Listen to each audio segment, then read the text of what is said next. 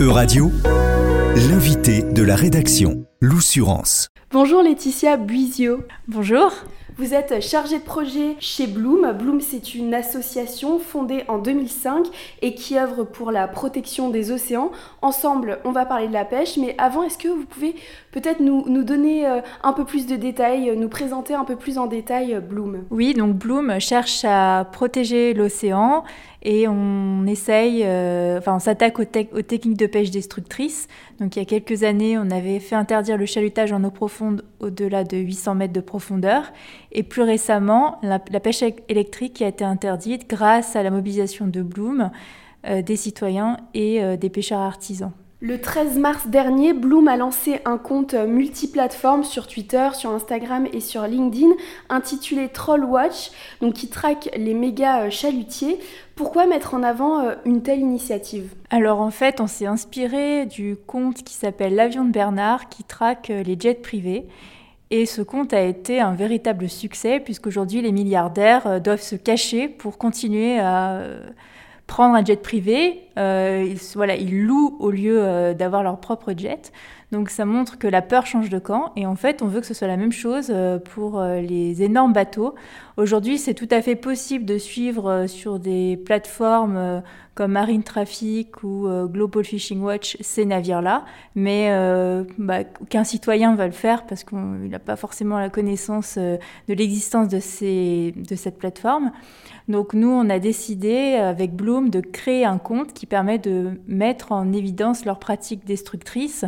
Euh, pourquoi? Parce que ces bateaux-là euh, vont pêcher à des endroits qu'ils ne devraient pas, où ils ne devraient pas pêcher. La bande côtière, par exemple, qui a été euh, largement pêchée au mois de décembre, des bateaux de 140 mètres. Imaginez qui viennent à quelques kilomètres de la côte c'est euh, tout à fait, enfin c'est un, vrai scandale. Euh, ils peuvent également pêcher dans des aires marines protégées. On protège des aires et en fait on autorise ce genre de pratique. Donc euh, voilà la raison en fait de ce compte, c'est pour euh, informer les citoyens des, impacts négatifs de ces, de ces pratiques-là. Et nous, notre objectif, évidemment, c'est de dénoncer, mais aussi de transformer. On souhaite que la réglementation change, parce qu'aujourd'hui, ces bateaux ont le droit de, pêcher euh, près des côtes, ont le droit de, pêcher dans des aires marines qu'on dit protégées. Donc, ce qu'on veut, c'est que ça, ça, ne soit plus le cas. Et on a une vraie opportunité euh, politique, puisque en ce moment, au Parlement européen, il existe un texte qui s'appelle la loi pour la restauration de la nature et des amendements ont été déposés pour justement interdire ces énormes bateaux euh, dans la bande côtière. On va revenir euh, sur ces sujets, mais déjà concrètement, comment ça fonctionne? Alors en fait, ce compte Twitter euh, va raconter un peu l'histoire de chaque bateau, chaque énorme chalutier, comment il a été par exemple subventionné, euh, les labels euh, pêche durable dont il dispose, par exemple le label MSC qui certifie de la pêche soi-disant durable, mais en fait, certaines espèces capturées par ces bateaux sont certifiées labellisées durables. Euh, voilà, on va raconter euh, quand ils sont très proches des côtes, les impacts que ça a, lorsqu'ils ont euh, commis des infractions et qu'ils ont été euh, arrêtés. En fait, c'est simplement pour faire connaître au grand public ce qui se passe, parce que ce sont des choses qui sont connues de la part des pêcheurs et euh, d'une partie des ONG, mais très peu de la part des citoyens et du public. Donc euh, ce compte a vraiment pour vocation de sensibiliser les citoyens pour qu'il y ait ensuite un changement politique.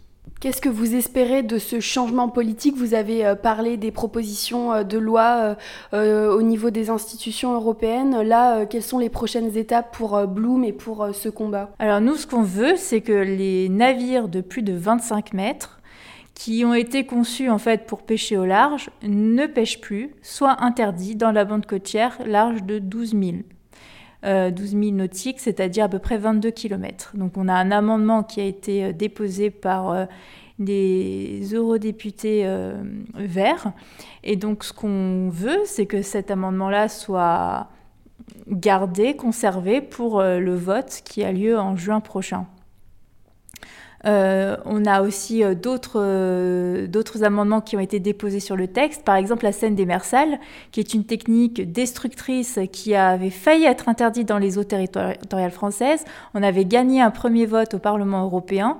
Et en fait, c'est la France qui s'est opposée à cette interdiction alors que ça a lieu dans ses propres eaux.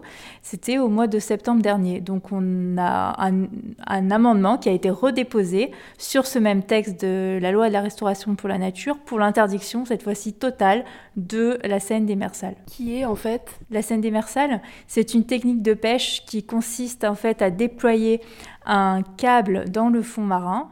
Ce câble recouvre une surface d'à peu près 3 km. Le câble est mis en vibration et les poissons sont pris à l'intérieur, un peu comme s'ils étaient piégés dans un cercle de feu, et le câble est ensuite retréci de façon à ce que tous les poissons à l'intérieur soient capturés. Donc c'est euh, beaucoup plus efficace avec une emprise spatiale qui est, qui est énorme. Il faut bien se rendre compte que cinq bateaux peuvent encercler une ville comme Paris chaque jour. Donc c'est vraiment un impact destructeur colossal, à la fois pour l'océan, mais aussi pour les pêcheurs artisans euh, qui pêchent dans ces zones-là, puisqu'il n'y a pas de cohabitation possible avec cet engin de pêche. Et comment, selon vous, le débat va-t-il évoluer? Alors, ça se fera pas sans mobilisation citoyenne, ça se fera pas sans alerter le public. C'est la raison, en fait, de la création de ce compte. C'est pour qu'il y ait euh, une vraie euh, prise de conscience euh, du problème. Donc, d'ailleurs, on a fait une pétition qui est disponible. Vous allez sur le compte Twitter de Trollwatch et vous verrez la pétition. Euh, donc il faut en fait vraiment une pression sur les élus, sur les députés pour qu'ils puissent euh, se saisir du problème et conserver les amendements. Il faut savoir que sur le texte de la restauration pour la nature, il y a eu 2000 amendements. Et euh, les, les, députés euh, notamment le rapporteur qui est un socialiste espagnol, César Luena, avec les autres rapporteurs fictifs, donc c'est-à-dire une personne qui représente chaque groupe politique euh, pour le, règlement, sont en train de sélectionner quels amendements ont le droit d'être discutés ou non. Parce que comme il y en a 2000, c'est énorme. Euh, et nous, évidemment, on a peur que les amendements qui ont été déposés sur, pour interdire les plus de 25 mètres dans la, dans la bande des 12 000 sautent en fait. Donc il faut qu'on montre qu'il y a un intérêt à la fois du public euh, et des pêcheurs de conserver ces amendes-là pour l'avenir de la pêche et de l'océan. Quelles sont les premières réactions euh, du grand public euh, justement par rapport à, ce nouveau compte Trollwatch et à cette pétition que, que vous avez lancée?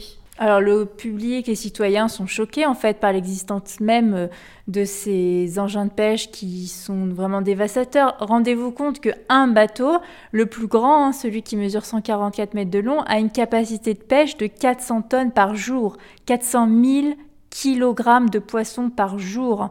C'est euh, l'équivalent d'à peu près 1000, 1000 bateaux de pêche euh, artisanale.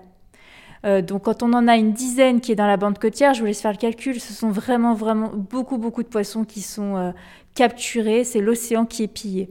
Donc oui, les gens, euh, les citoyens sont, sont choqués. Et, et c'est les premières réactions que l'on a de, de, voilà, par la création de ce compte. En revanche, les lobbies n'y voient aucun problème et justifient ça comme quelque chose de tout à fait durable, mais évidemment, euh, ce sont euh, des mensonges comme euh, ils prétendaient que la pêche électrique était une technique de pêche durable, c'est la même chose, ils sont dans leur, dans leur discours. Quoi. Est-ce que à Bloom, donc dans cette ONG, on conçoit une pêche durable? Est-ce que la pêche durable existe? Et si oui, quelle est votre vision un peu de, cette pêche durable? Oui, la pêche durable existe.